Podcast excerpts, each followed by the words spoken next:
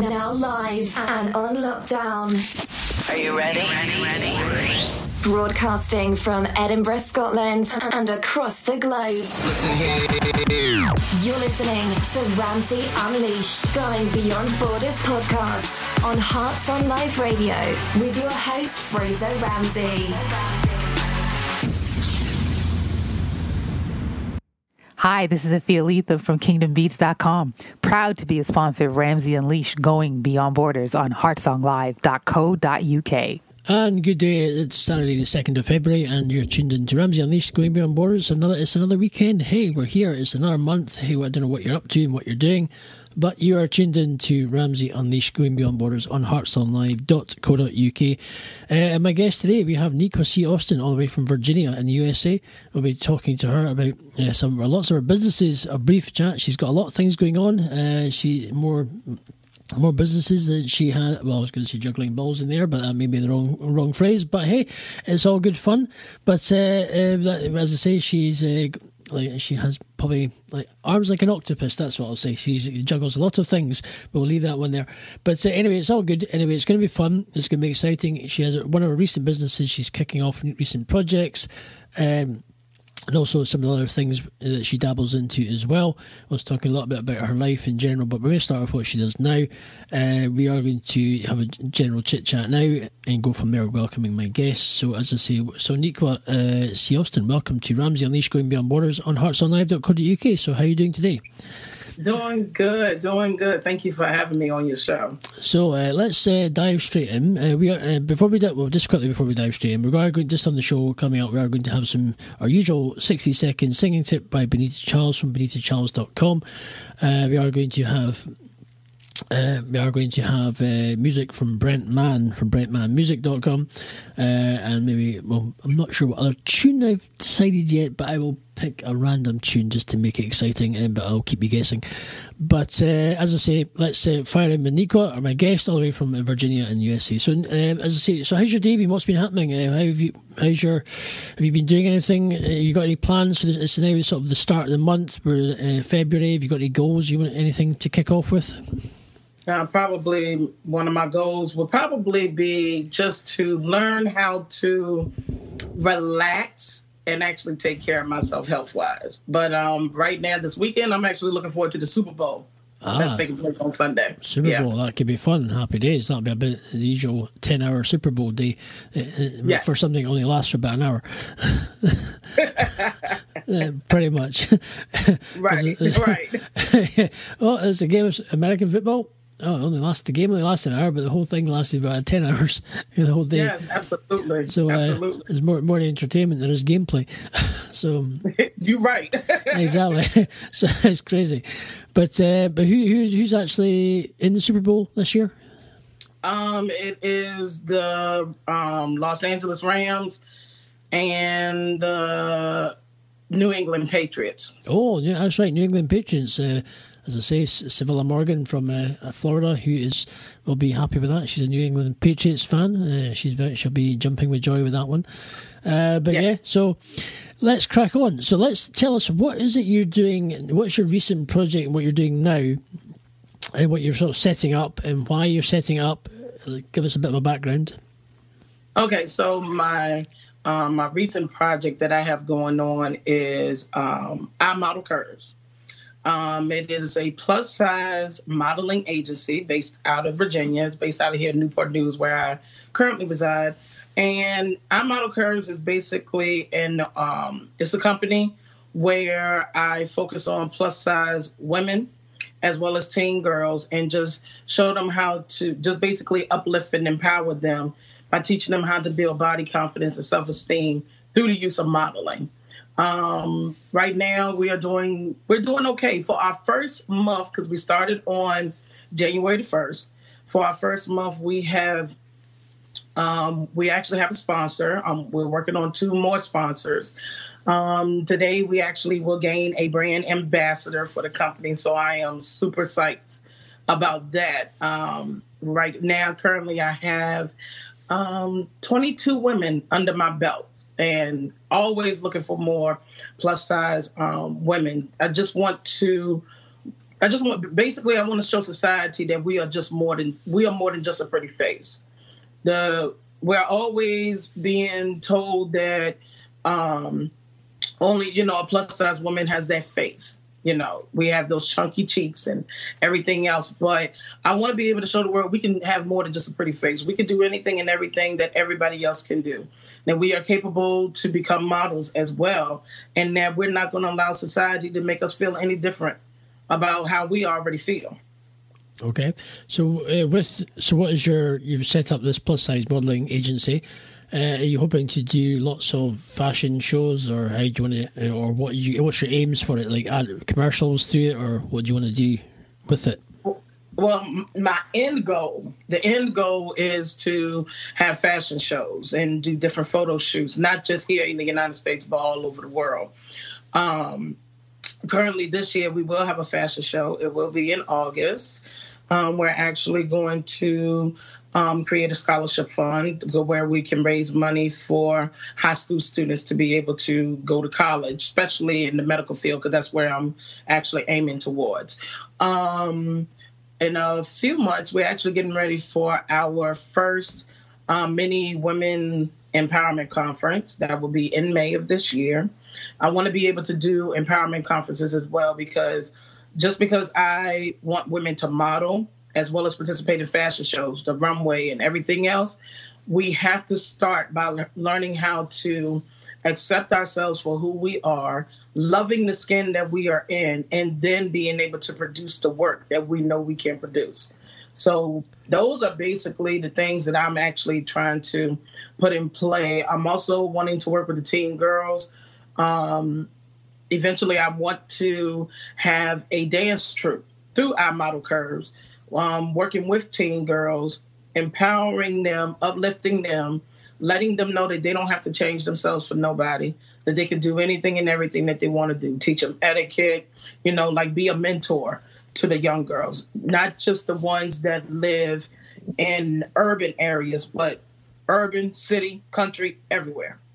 So how would uh, that? Uh, obviously, you've got well plus size models. They tend to be they're obviously bigger than your normal average model, basically, um, which is out there. But how would you deal with well, health aspects with, with, people who are quite big, or maybe more big naturally, but maybe when it comes to maybe someone might need to lose a few pounds to, because they're over overly plus. But how would that coincide the health aspects of modelling? Well, with well with my company, it's a little bit differently. Um, yes, I will say that the majority of us do have health issues. I, for one, I do as well. The main thing that I want my models to know is that you can be plus size and you can be healthy by being plus size. I do have a few women that are um, overly plus size. They love the skin that they're in they're doing what they can to make sure that they are taking care of themselves the way that they are supposed to. So that is always a great thing. But it's always good to constantly keep educating, um, educating my models to let them know that you know it's good to be plus size, but make sure that you're doing it the healthy way. You know, not a whole lot of junk food or anything out that. But some of my models they do exercise. I also exercise as well. I do yoga. A few of my models they actually go to the gym. Some of them are vegan, and so you know, when it when you think about plus size women as well as men, the first thing that a lot of people think about is, oh, all they eat is junk food and all they do is sit around and eat. That's not true. Majority of the time, when it comes to our bodies, even though we can eat healthy, some of us are just naturally big. Like our ancestors are like that.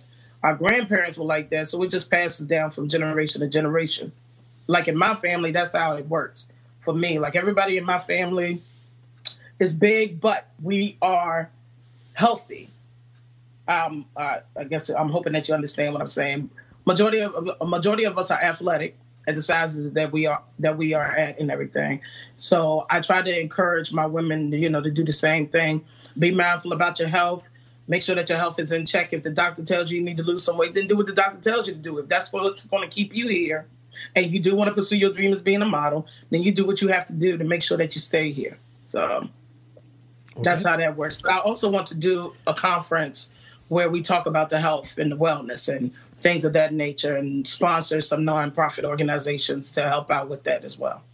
That's cool. Well, we're going to take a brief uh, break there a second. We're going to come back. We've got um, our features on the show today. We have uh, Benita Charles from Benita, our 60 second singing chip tips. Put my teeth in there. Uh, 60 second singing tip motivational by Benita Charles from BenitaCharles.com, all the way from New York City, the Big Apple, and the city that never sleeps. Uh, so, uh, looking for we have a regular feature now going forward. We have added also, we are going to have a feature co. Uh, um, a standing co-host, uh, well, not co-host, but host um, for the show going forward will be Curtis Brooks from Curtis Brooks Media Productions. Uh, he'll be standing in and doing some interviews, uh, which I can take a wee break every now and then so I don't hit the burnout road, and uh, that's not not not good, to, as you can see. So it just means we uh, look forward to uh, hearing some uh, great interviews uh, that Curtis will be doing is standing in for me uh, every now and then, so which will be great fun.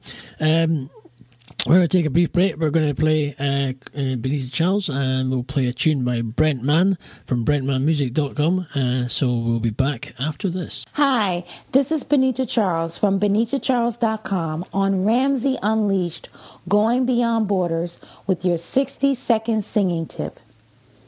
In today's tip, I will share the best advice I ever got. The best advice I ever got was to create my own music. This was significant because it allowed me to fully express myself from the heart and it helped me to find my own unique voice and style in my music. Now I can sing any song and make it my own. I encourage you to find your own voice by sharing your knowledge of your industry and creating your own products and services. There are people who need to hear what you have to offer. Your fans are waiting. Thanks for listening. Tune in next week for the next 60 second singing tip on Ramsey Unleashed Going Beyond Borders on heartsonglive.co.uk.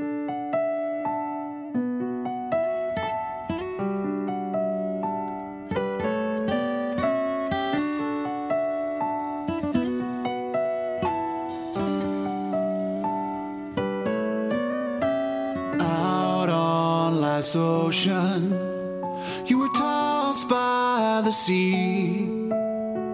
Other ships had set their sails, and you lost sight of me. Waves have started to get high. You were blinded by the storm. That's when you saw my light and knew you're not far from shore not far from shore. I'll be standing there and waiting not far from shore. As you pass by me tonight, I'll be your beacon, a light not far from shore.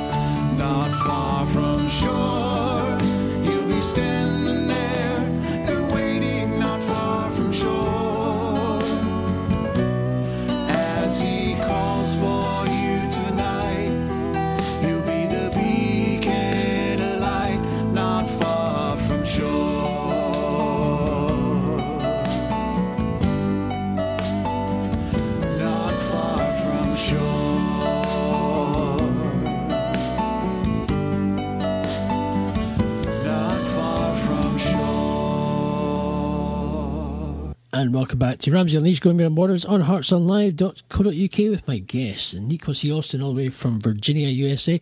Uh, we've just been talking about her uh, um, I plus size modelling business uh, agency. I keep forgetting the name. It's one thing. It just seems to. I think it's just an, I was it I I curves. Uh-uh. I'm I'm model curves. just I like Model Curves. I think it's just a, it's a one of those t- weird. It's one of those names. It takes a while to sink into the brain. Uh, I Model Curves. It's one of those names. But yes, we've just been talking about I Model Curves and about plot size modelling uh, and things like that. But uh, touch on about some of your other businesses that you do and some of the things you've dabbled in.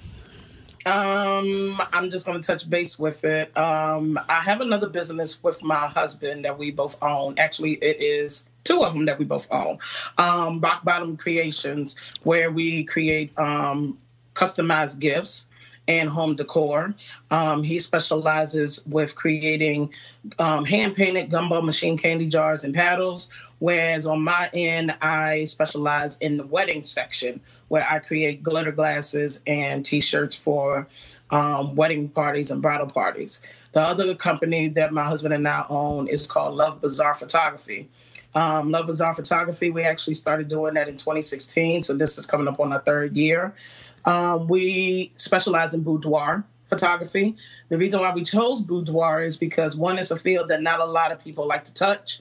And number two, we both feel comfortable with our bodies and we want to be able to showcase to the world that once you step in front of the camera with us, when you walk away, you will have a great feeling and a boosted confidence about yourself. Sometimes, especially for women, it may take for them to put on some lingerie just to know how good they actually look clothes on and off. So that's one of the reasons why we decided to take up boudoir and just specialize in that. But we also do um, proms as well. We have a contract with um, Prince Edward County Public School Systems all the way in Farmville, Virginia, where we um, work with the middle school and we conduct their proms for them. So we will be participating in that prom again this year um, in April. So I'm really happy about that. And in my other business, well, the other two businesses that I own personally, one is called the Glitz and Glams Chronicles, which is a Facebook um, talk show that I started doing in March. So I'm coming up on a one year anniversary Cool. in March of this year. I'm really excited about that. Um, with the Glitz and Glams Chronicles, I talk about different topics that people have on an everyday basis, but because the conversation is too deep, they can't go forward into it, especially if they're on the job. So that's where I come in and I give them my opinion and my insight. And then my last business is the Virtual Phoenix, where I am a virtual assistant as well as a loan signing agent and a mobile notary. So I do a lot of things, not just to keep myself busy, but because I feel that you know, we can do whatever we want to do as long as we put our minds to it and we have the time to know how to balance it. So therefore, I like doing what I do. I love that graphic designing and everything. So I just do it. Very well. But there's a wee insight to what she does. So, jack of all trades and probably master of none, like me, basically. there we go. Uh, that's pretty much it. Uh, mastered it all, but just not quite mastered it all. but, yes, anyway, uh, so that's an insight. We are going to talk about some of the more serious stuff in her life now. Uh, one, uh, Nikwa uh, talks about her son, finding out her son was autistic, and also that she's been through a domestic violence relationship in the past. Uh, two very challenging issues uh, in somebody's life. Um, so we're going to dis- discuss that, and we're going to at least, uh, and we also have um, more music, and more we've got a shout. We're just going to do a brief mention with our uh, people who support us and what we do in the show. Um, and then we've got Ileane Smith from ileanesmith.com. That's I L E A N E Smith.com. She uh, literally, the light, I, I managed to meet her in Philadelphia when I was on holiday last year. I can say last year because it was 2019. Um, even though it doesn't seem that long ago, met, met her in Philadelphia. went for some uh, a, nice lunch uh, at the place called Legends in Philadelphia for a couple of legends. yes, a couple. Of, a couple of legends. not to not to make myself my head any bigger. No, uh, but Ileane Smith, the Queen, who uh, does we as she's known, she tests every pretty much live streaming podcast and platform you you can think of. She if she finds it, she'll test it and she will rate it, and uh, you can certainly learn from it very quickly. Uh, they've got John Drummond from ideasgolive.com, who is a web designer, does web websites, very good. He's, he's American, but he lives in Edinburgh. He's been here for a while now. Uh, he's married and he's got his, his family, so he is well and truly Scottish pretty much, but he is great. He's a sound guy. Um, You're looking for a, a good website, as I say, John Drummond from ideasgolive.com. Uh, also we have uh, for humanities, Shannon Griffin does t-shirts and stuff, and also other stuff. Cancer Survivor. And we also have Mr. Edward Dusters. You want cleaning done? You go to edwarddusters.com. We also have Brent Mann from brentmannmusic.com supporting us, which is great. Uh, lots and lots of people supporting us, which is fantastic. I've actually forgotten who's on my list now, actually. I'm actually reading him off, but. Um, it's, it's great to all the people who do support us. It's fantastic. It's great fun. Uh, we thank you for their support and what they do. Uh, and, and my obviously my main sponsor, which my main main sponsor is Ethiolethum from KingdomBeads.com. Ethiolethum, the creator and uh, the owner of KingdomBeads.com those semi precious gems. If you like what she does, you want to buy them, you can go to kingdombeads.com and buy them. And as I say, a 10% uh, will come to the show, uh, will come to me uh, to support what we do and to grow the project, grow Ramsey and these, grow the brand, and support people that we are working with. And that's the, that's what it's about. So if you're looking for, as I say, if you're listening to this, uh, Valentine's.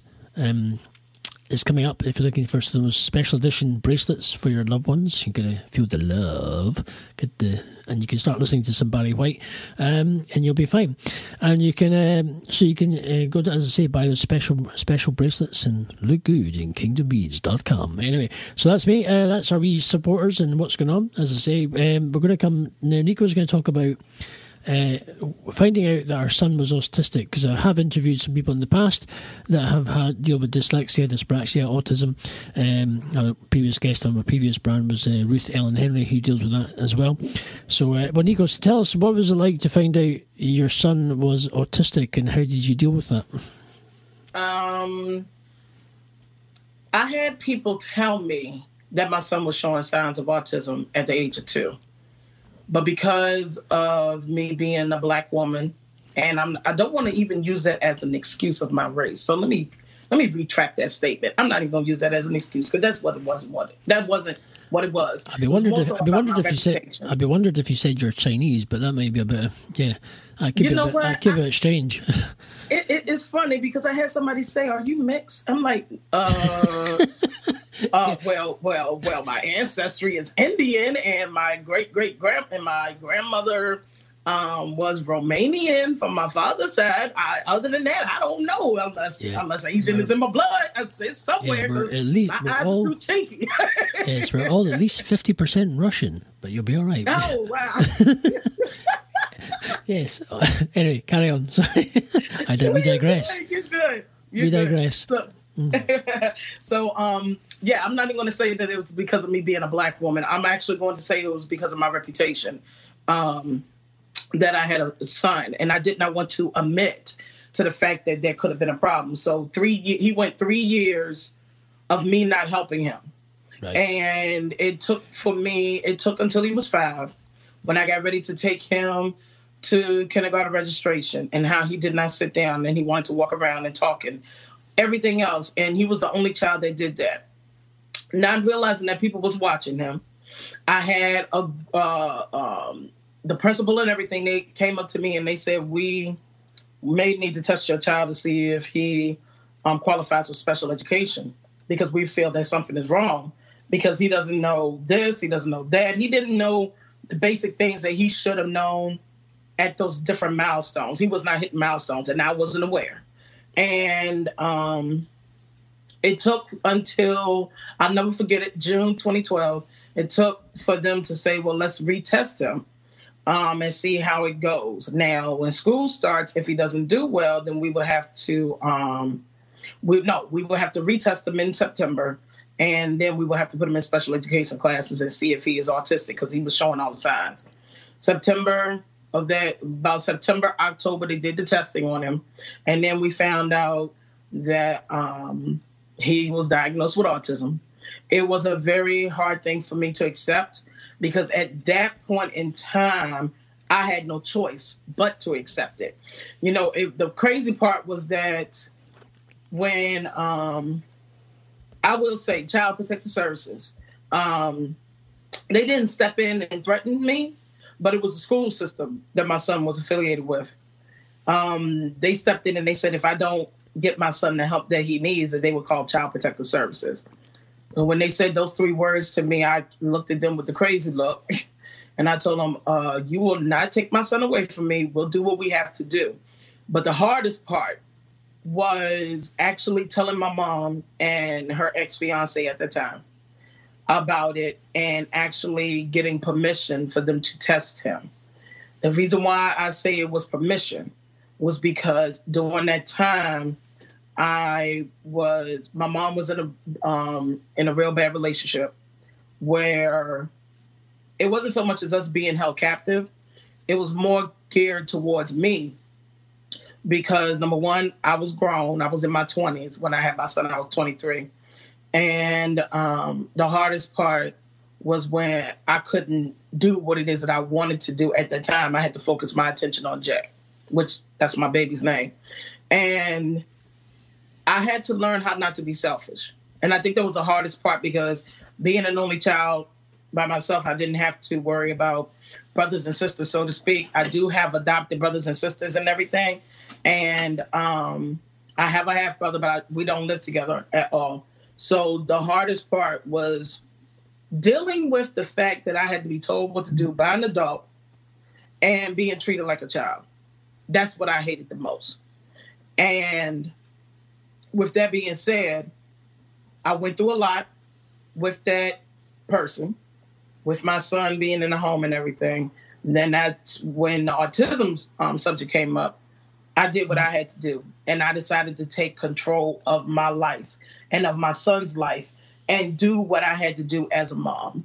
I became an advocate right there on the spot. I literally shut myself out from the world because having manic depression is very hard for me to accept change, so to speak. I can accept change, but when it's something that serious and it's affecting me, it takes me a while to overcome that.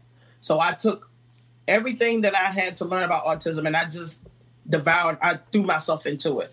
I started reading books, noticed that a lot of celebrities had children who are autistic, um, attending different parent um, groups, joining different groups affiliated with autism, um, reaching out to Autism Speaks, getting the help that I needed from them with the different resources and the different things that they had in um, my community.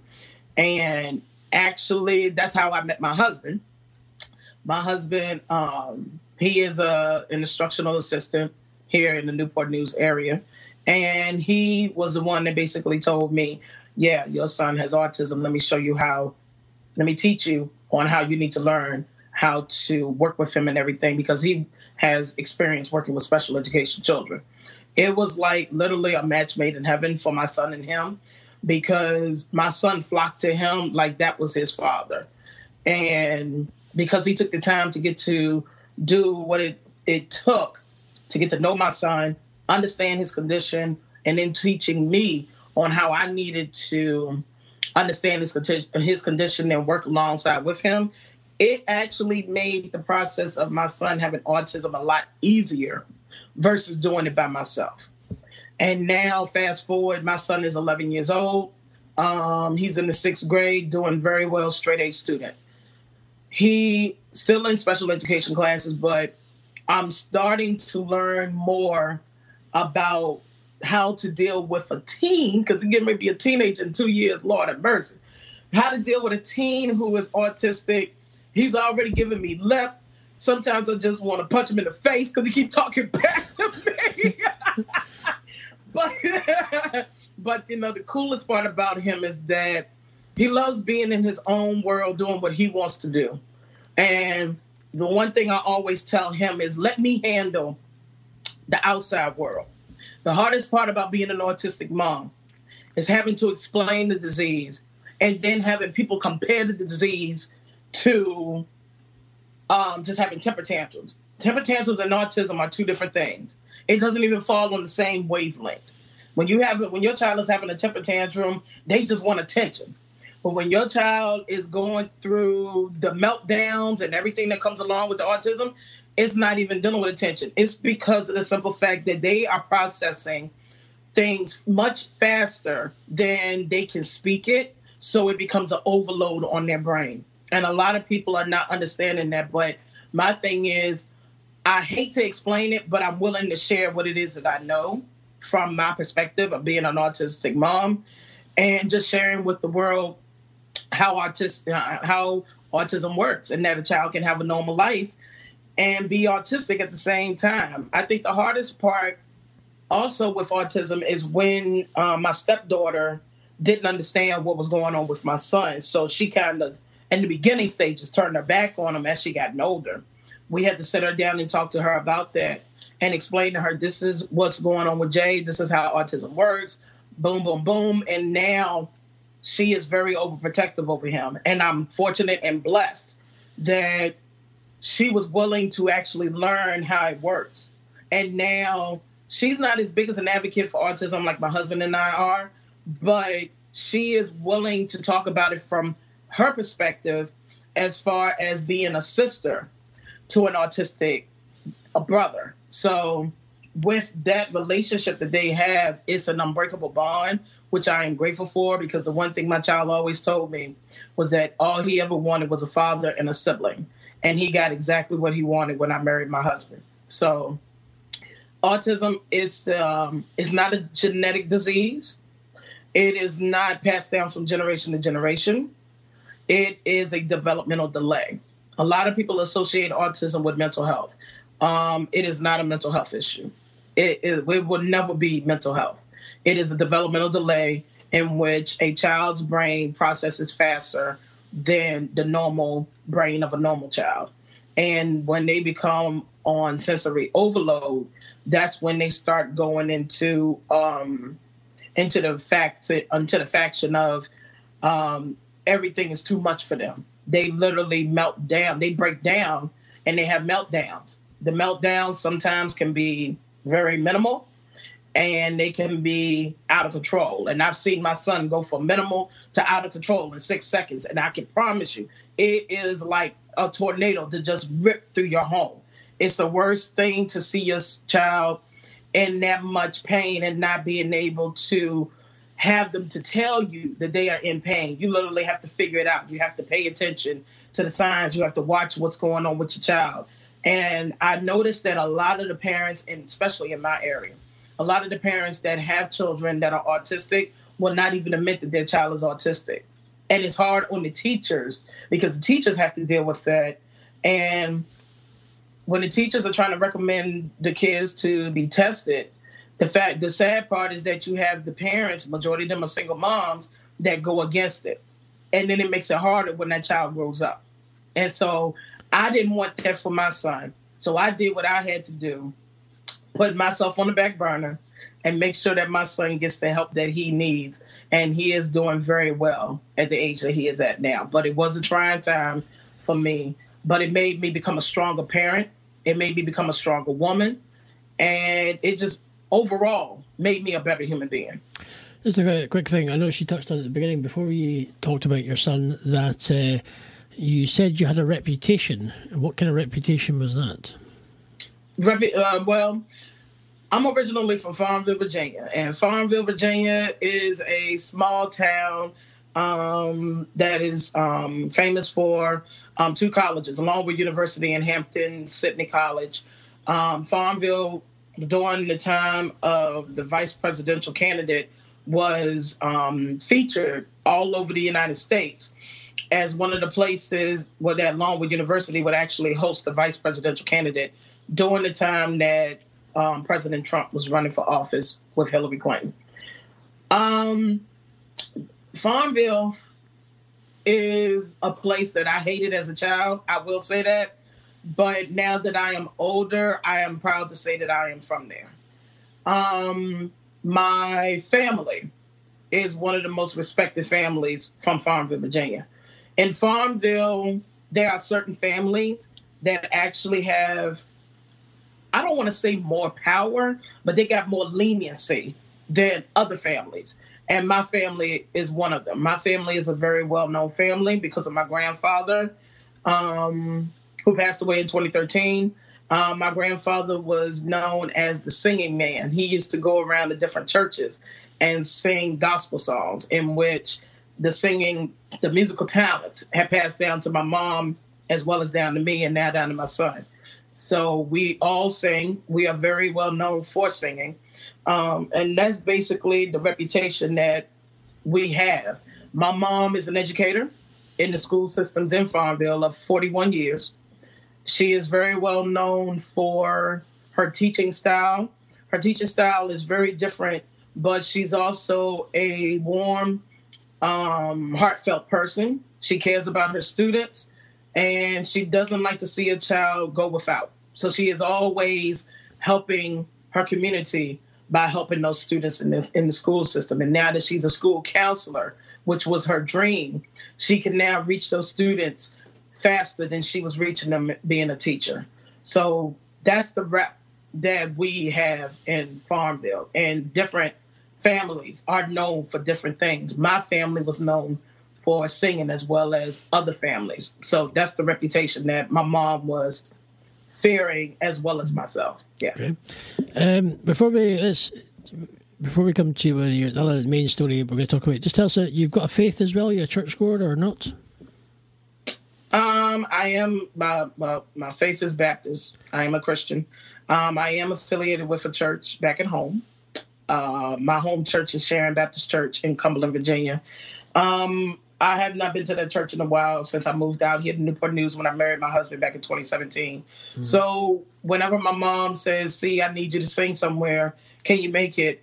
At the drop of a hat, I go and sing. Now, the last place I sung at was in New Jersey. I was in Jersey last month for my um, for my cousin's 70th birthday party, and I sung for her. And I've been singing since I was a little girl. I've been singing since I was three years old. And the one thing that I can honestly say I love about singing, I know that I can sing. Have I been fortunate enough to be to be discovered? No. The one thing that my aunt has always told me, she said the best one, she said the best talents are the undiscovered. And so with that being said, I've always carried that in my heart. I have participated in talent shows. Um, some talent shows I won, some I lost. And um, I just feel like if God wanted me to be in that arena, He would put me there. And I know that that's not the arena that He wanted me to be in. He wanted me to help people, not just through my singing, but also through my motivational speaking, which I am starting to do a lot of now. So, what I do is I combine my love for the two. And at times you hear me speak, sometimes you hear me singing while I'm speaking. So, I I I'm very well. Let me say this on social media, on Facebook especially. A lot of people know that I can sing. My hometown knows that I can sing, and I just and my husband's area here in Newport News, I've sung in his church, and I think the craziest part was when I sung in his church. I they told me that the song that I sung for the bishop was so moving that he couldn't even preach for the remainder of the service. He literally ended church. So, have you ever thought of record? Have you got anything recorded or looking to progress your music? The farthest I've done the recording was when um was like people, you know, videotaping and things like that. As far as going into the studio, um I've had the opportunity to go into the studio in which it never went any further beyond my um my church home. Um, as far as that goes, after that, no, I never stepped so ever, so why not? If you've got a gift there, and you can sing, why not develop it instead of letting it gather dust? Uh, I um, I don't want it to gather dust. I am a firm believer in that if God gives you a talent, you have to use it before He takes it away from you.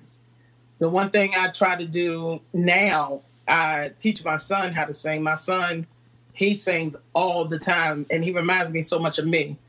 Um, I try to sing almost everywhere I go. If somebody asks me to sing, even if they ask me to sing across the phone, I sing to them. I sing around the house, different things like that. But um, back in 2015, I actually um, was on the verge of losing my singing voice when I was um, found out that I had acid reflux really bad, and I damaged my vocal cords. And ever since then, I haven't been able to sing the way that I used to when I was a little girl. But I still can sing now. It's just um, it's a little bit of a struggle on my throat. So there'll be some days when I can sing, and there are days when I can't. And then I do a lot of humming. but other than that, I still sing. I still sing. If somebody asks me to sing, I do it. So how about, a how about a challenge for you? You up for a challenge? Okay. Being on Ramsey Unleashed Going Beyond Borders on heartsonglive.co.uk, we're offering Nico Austin a challenge since she has set up. She's obviously she's got more more challenges as she's going on at the moment with businesses. Uh, yeah. She's probably got more businesses than a packet of Skittles um, uh, that, that, have colours or whatever in them, uh, or M and M's or whatever you call it these days. But she's got. Uh, but anyway, uh, very very random analogy, but hey, very random. But that's Ramsey Unleashed. But um, as I say how about you set yourself a goal with a month or two months and record a, record a song and see if you can get your music out there. And let's just have it played okay. on Ramsey Unleashed, going beyond borders on heartsonglive.co.uk. How about having that and having your first song played across the pond in Scotland? Okay. If you say I you can sing, I, how about putting. I can, for, I can, sing for, you now. It doesn't make well, me no difference. Okay, let's have a wee taster of what. You give us a random chord and sing something, or just think of it. What kind of style of music do you sing? I normally sing gospel. Right, give us a random gospel song of a quick rendition of something, not the full song, but just whatever you can think you can come out with. If you okay. I've had some good days. I've had some hills to climb. I've had some weary days. And oh, some sleepless nights. But when I when I look around and I think things over, all of my good days outweigh my bad days. I I won't complain.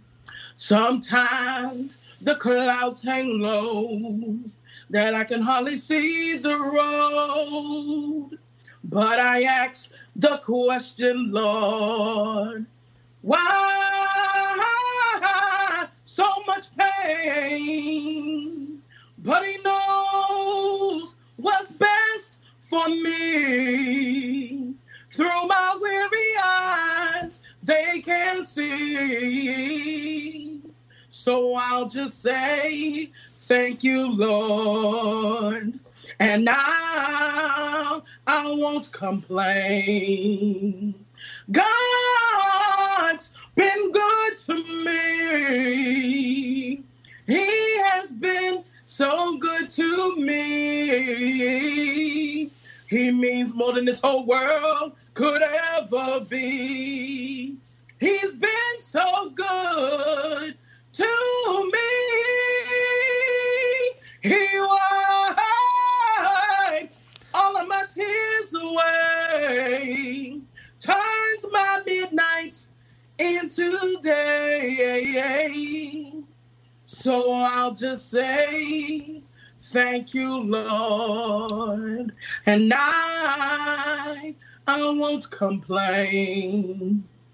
There we go. Uh, hey, hoo well, if you're hearing that, for the, if you're if you're listening to this show and you think she has the talent, and you want to take her on and maybe get her or do a duet with Nikwa, I think it, yeah, I think you're so seriously. I think you're hiding a talent there, and, uh, and if you are willing, don't. I think you're sitting on a, a talent and if it's going just doing sporadic singing in churches, I think you're missing a trick. To be honest with you, uh, in my opinion, people might agree or disagree with me if they're listening to this, but I think you're, especially there's people out there who might be happy to do a uh, a duet with you or write some songs. Yeah. I highly recommend if you ever want to do a duet. There's uh, people, well, there's Dionia who you've been speaking to, and there's also. Um, I Brent Mann, because gospel, he's a country, you do a bit of country gospel. You can uh, do a new new tuning and get recorded. You don't physically have to be in the same place these days. You can still do it. Right. But uh, I think I'd highly recommend you team up with somebody and do a duet, do some new tunes, and make make a name for yourself. Uh, why not? End of yeah. the day, you've uh, you juggle enough businesses at the best of times, so why not just add to the pot? Uh, that is true. so we've you. just had a complete rendition there. So what we'll do, um, we'll take a quick break. We'll take a quick song from uh, Aaron Rigdon. We'll do which is gone, and. Um, as I say, we'll be back with uh, Nico with our other uh, part of our story which is uh, going on, and then we will round up the show where we'll find out where people can connect with Nikwa. Um, also, uh, we'll have all, all, our links in the show notes at the end of the show. And as I say, it's been great to have her on the show uh, on Ramsey Unleashed Going Beyond Borders on heartsonglive.co.uk. So, we'll be back after this.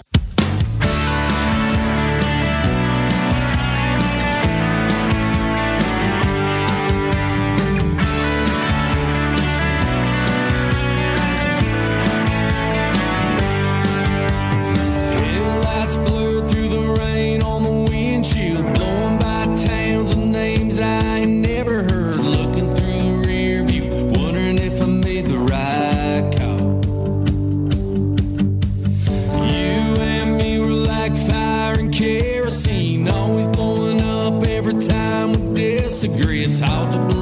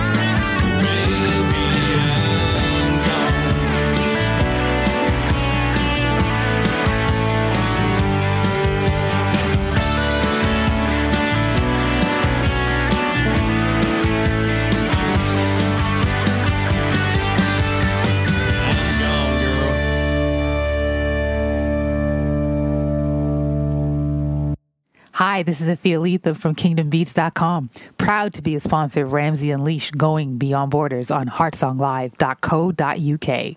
And welcome back to Ramsey Unleashed Going Beyond Borders. That was Aaron Rigdon and Gone. Uh, so we're going to tell into the last topic, which is very serious. It goes on, and a lot of people go through it uh, whether male or female. And Nico's going to talk about her. She was involved in a domestic violence relationship um, and what hap- what happened there and how it all kicked off and her experience. And hopefully, by listening to this, she will be able to. Um, Un, maybe un, learn from it or relate, relate in some way or form or be able to support her, want to connect with her and maybe be able to have her as a speaker uh, talking about it in one of your, if you've got an event coming up or going forward. So, Nico, please tell us about your the situation? Um, I've actually been in two, but the crazy part was the second one literally did not make any sense. So, okay. but I'm gonna talk about both of them. Right. The first one was actually with my son's father. Um, I dated. I met him in high school when I was a cheerleader, and um, we was in a domestic violence situation then where um, I got pregnant by him and I lost the baby because we were fighting. The second time I saw him, we decided to put the past behind us and make things work. Um, but it actually reverted right back around. Um, I was in a domestic violence with him for three and a half years. The I was that's actually my child's um, biological father, and um, it was some. We had some good times, but we also had we had more bad times than good. Um, the hardest part was actually trying to find someone to believe that I was in those situations. Um, I've had people to tell me, you know, you deserve it. You know, you talk too much, you run your mouth too much, and maybe if you would, you know, stop running your mouth, maybe he wouldn't hit you all the time. Well, I tried that too. It still didn't work. Um, he would just get mad over everything, whether if the food was too warm or the food was too cold. Um, he would not only um, physically abuse me, but he was also verbal abuse as well and emotional. Um, spiritual abuse. Um, I stopped going to church because I wanted to be under him all the time. Um, I lost everything that I had with him. I had a car, I had a home, um, I had jobs, multiple, multiple jobs. I think I was working four jobs at one time. I had that going and everything, and then I lost it all because of him. And it took a long time for me to pull away from that. I think the hardest part being in a domestic violence relationship is not the physical, it is always the mental. You have to learn how to get over the mental obstacle because anybody can get up and walk out the house. But it's all about can you overcome the mental stability of the fact that you have to understand that you don't need that person. And that was the hardest part for me. I felt like I needed him um, there would be times where I would literally get up during the middle of the night. He wasn't home. I would literally walk down the street in farm. I was in Farmville at the time. I would walk down the street two or three o'clock in the morning looking for him. And sometimes I found him. Sometimes I wouldn't. Um, lost a lot of sleep during those years. um, it got to the point that I can literally say I don't even remember the first two years of my relationship with him. That's how much I did with him. Um, I started to become uh, I started to become a drug addict with him. I became an alcoholic with him. And I'm not going to say that he pushed me to do those things. I did them on my own. I was actually trying to escape reality. And so I escaped it by doing drugs and doing and smoking um well doing drugs drinking alcohol and um having a lot of sex. I'm just gonna put it out there. Um hey this is at least we hey, keep it keeping it, it real. It happens you know? It happens. It's life. Absolutely that is life and um i did everything that i could to try to escape it um going to church during that time didn't even feel right for me anymore. You know, you get to a point where you don't even feel like God can even accept all the things that you have done. And that was the position that I actually felt like I was in. I felt like God wouldn't even welcome me into the church anymore because of all the things that I was doing. And it wasn't that I it wasn't that I didn't know what I was doing. I knew exactly what I was doing. I was very, you know, I was very capable of understanding what was going on, how it was going on, but I did not care because the love that I had for him at that time overshadowed everything else until I got pregnant by him. And then I learned how to shift that love that I had for him into the love for my child. I think the worst part, um, the worst type of domestic violence is I have experienced with him was when uh, we was dating within our first year, and I remember that he wanted me to drive the car back home, and I told him that I was tired, and I literally got my tail whipped in the parking lot of an apartment complex, and I remember screaming for help. And people were standing outside watching, and nobody would help. That's when the trust that I had for strangers slowly started to fade to where I just couldn't trust no one, not even family anymore. Um, that was one of the worst. The, actually, that was my first domestic violence dispute with him. It was actually one of the worst times of my life because not only did he beat me in the parking lot, but he was also beating me all the way down the road till we got to the countryside. And then he took, uh, um, I remember him pushing me um, out of the car, and he took a metal part that you use to turn to try to get the um, bolts off of the car when you're changing your tire. Yeah, he took the sharp end and stuck it in my back as far as it could go, breaking skin. And then I remember he kept punching me in my head. Um, he didn't leave me for dead, but he did try to run me over three times. Um, eventually, I don't know what snapped in him, but he must have felt like what he was doing was wrong, and eventually he came to his senses. As time progressed in the relationship, we went through more where I was thrown up against the wall. My head was taken into the wall. Um, there have been times where he would have women in my home. He had women calling my house looking for him. There would be women in um, in the house, and I'm coming home and I'm looking at all these women in the house, and him and his friends are sitting there, and then people were doing drugs in my home. Then we almost got, um, we almost had our lives taken because of the affiliation that he had with a gang in Farmville. He, um, because he smoked up all of the drugs, they were coming after not only him but me because somebody had to pay the, had to pay the man, and I had to give up that. I lost my car. I lost my. I was evicted from my apartment. And it was like the more trouble he got into, the more I was drawn into that lifestyle. Um, he went to jail twice, and I felt like during those times when he went to jail, that was my time to walk away, and I never did. I messed around, but I never walked away. And I look at it now, and I sit here and I say to myself, you know what? That was the that was the time that God was trying to give me the opportunity to walk. And because I did not take heed, I suffered a little bit more. So leaving that relationship um, was actually pretty bad because after I gave birth to my son, he called. Um, after seeing him, he called the hospital and said he didn't want to be bothered with me no more. I went into a real bad depression where I didn't even want to take care of my child. I wanted to get rid of him. I wanted to dispose him. And then I said to myself, no, I cannot punish my son for what his father did to me because my son didn't ask to come into this world. And so I always, and today, I treat my son as God's baby because this was the child that I was supposed to have at 16.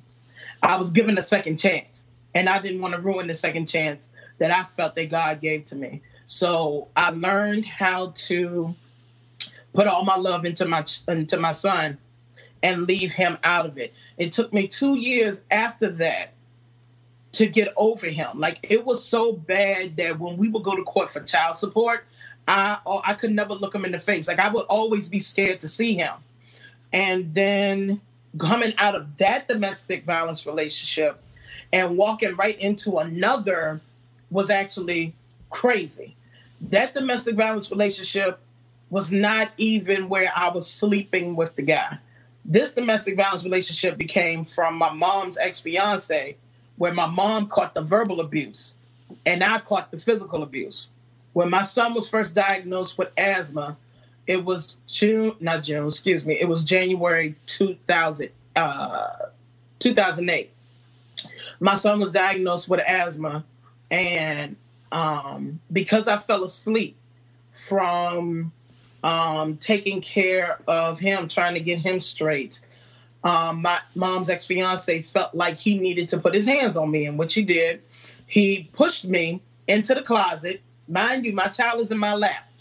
He pushed me into the closet. The humidifier broke, and the water went everywhere. The machine um, fell on my foot. My son hit the floor. I could not find my son, but I could hear him. Luckily, he crawled. He actually crawled to my mom, and at that time he wasn't even crawling; he was walking. He crawled to my mom to get to her, and then I remember he. Um, I remember my mom's ex fiance taking me and throwing me on the bed and literally putting his elbow into my back to pin me down to teach me a lesson. And I'm sitting here yelling and hollering and screaming, and I'm sitting here trying to tell him, you know, get the F off of me, get off of me so I could breathe because I do have asthma. And he just felt like it was his need to take his anger out on me because my child was diagnosed with asthma. Eventually, later as time progressed, every time that my child went into the hospital, I got my tail beaten because he went in. My child was admitted to the hospital twice a year. And twice a year, I would catch those severe beatings. But the day, that day, I had to go to work. And I did not want to go because not only was my face bruised, but my son had a busted lip and a busted chin. And I didn't know until I looked at him. CPS was almost called on me when I got him to the daycare because they thought I put my hands on my son. And I didn't want to tell him the truth because I did not want to get in trouble by my mom's ex fiance. So I didn't say anything. Um, when I went, my mom sent me to work, even though I did not want to go to work because I was in a lot of pain. She said, "Throw some makeup on, you'll be all right."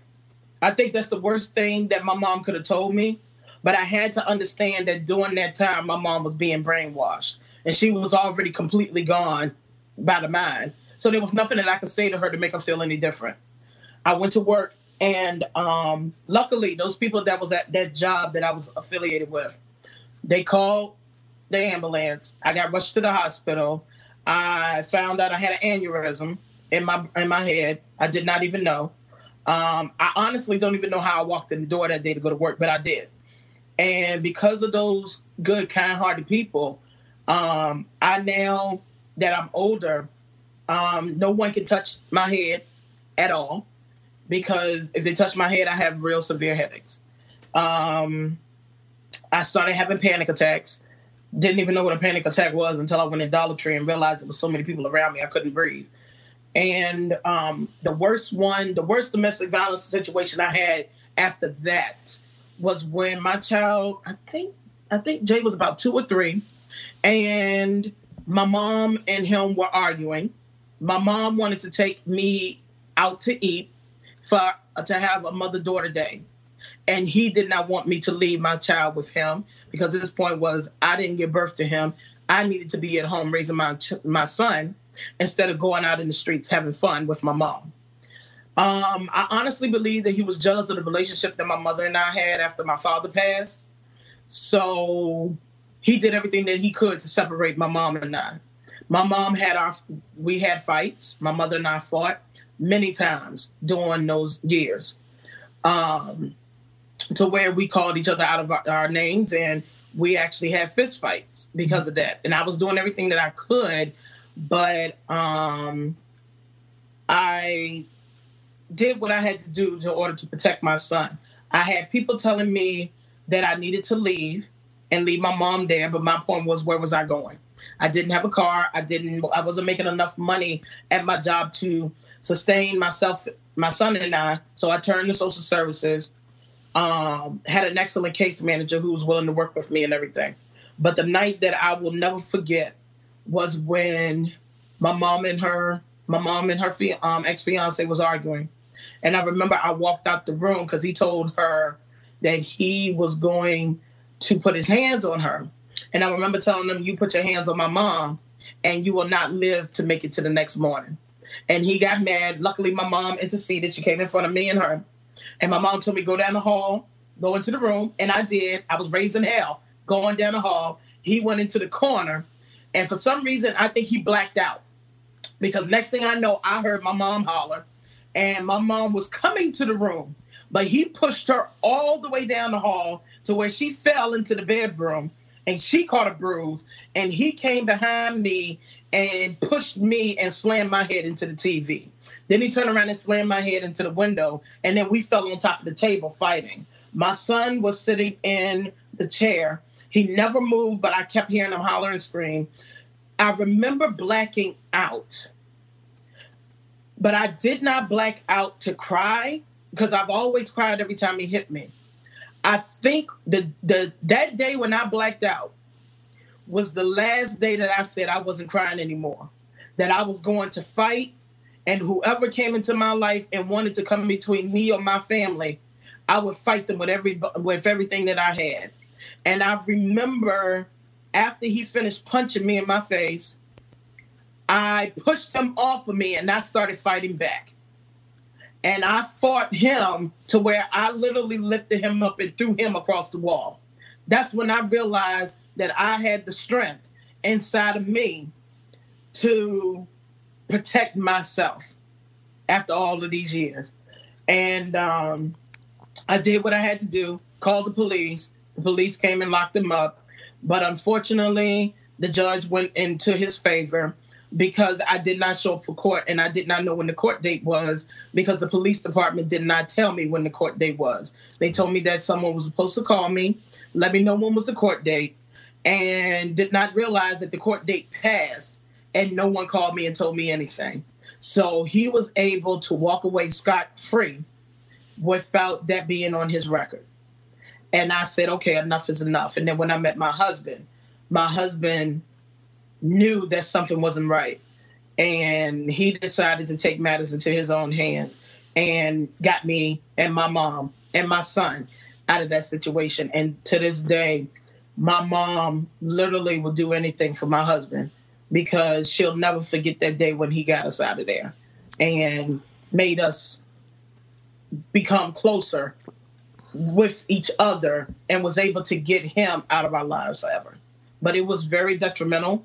My son went through a real bad period of not eating, and I had to step in with the school system and get the school system to understand what was going on. I was able to talk. Um, we became homeless after my mom left him. Um, it was also during a bad period because my grandfather passed away the day after we walked away from him. Um, it was just a, it was a, what I consider eight years of suffering. It was eight years of darkness for me. But those eight years of darkness made me to become the woman that I am today. I don't wish to change what has happened in my life. I know some people say if you could go back in time and change things, would you? At one point, I said yes. But now that I'm 35 and I just celebrated my birthday on last Wednesday, I can honestly say I wouldn't change anything.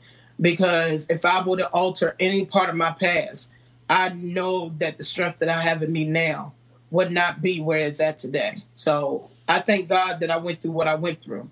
It made me gain a closer relationship with Him. It made my relationship with my mom become a lot easier, and it made me able to do things that I know that I was not able to do before. I can do it now. Right. Uh, well, I want to say, I want to say, thank you. Time is kind of uh, upon us, and we're going to wrap up. Uh, we are slightly going over time, which apologies. Uh, but as I say, it's a great story to hear this. And if you're challenged by what Nico has said, uh, you can connect, connect with her. How can people quickly connect with you? Um, they can connect with me on Facebook at um, facebook.com forward slash Lady Neek, N I K Austin. They can also locate me on Instagram. Um, that's instagram.com forward slash all things Aniqua. I am also on Twitter with the same um, with the same name. Um, if they want to locate me as to become a model or sponsor or designer for iModel Curves, you can locate us at Facebook. Um, we're on Facebook, Instagram, um, Twitter, LinkedIn, and YouTube under the same name, I iModel Curves. So we'll have all these uh, links in the show notes afterwards. I just want to say thank you to Niqua uh, coming on the show and uh, for the time to tell her story. And if you've been impacted by or inspired or uh, can relate to what she said in all of this interview, please connect with her and reach out to her. Maybe you can be, have her on your show as well and uh, she can t- uh, talk about her her experience and what she's gone through and what she's learned from. So I just want to say thank you, thank you for being on the show. Thank you, thank you, and uh, thank you. And uh, as I say, have a great. I want to say to everyone who is out there, have a great weekend, whatever you're up to. Tune in uh, next week when we have Brent Mann, the Brent Mann from uh, brentmannmusic.com, a uh, supporter of the show, country gospel singer uh, from Canada but living in Tampa, Florida. So we'll have him next week from February the 9th of uh, Saturday, February 9th. Um, of February. Uh, just, um, yeah, repeat myself. Straight, yeah, you know, 9th of February, Saturday from 8 pm as usual. Uh, you'll hear the interview with Brent Mann. So we look forward to uh, seeing you, or listen, not seeing you, but here having you with us, and we will catch you soon. You take care. Have a good one. Bye for now.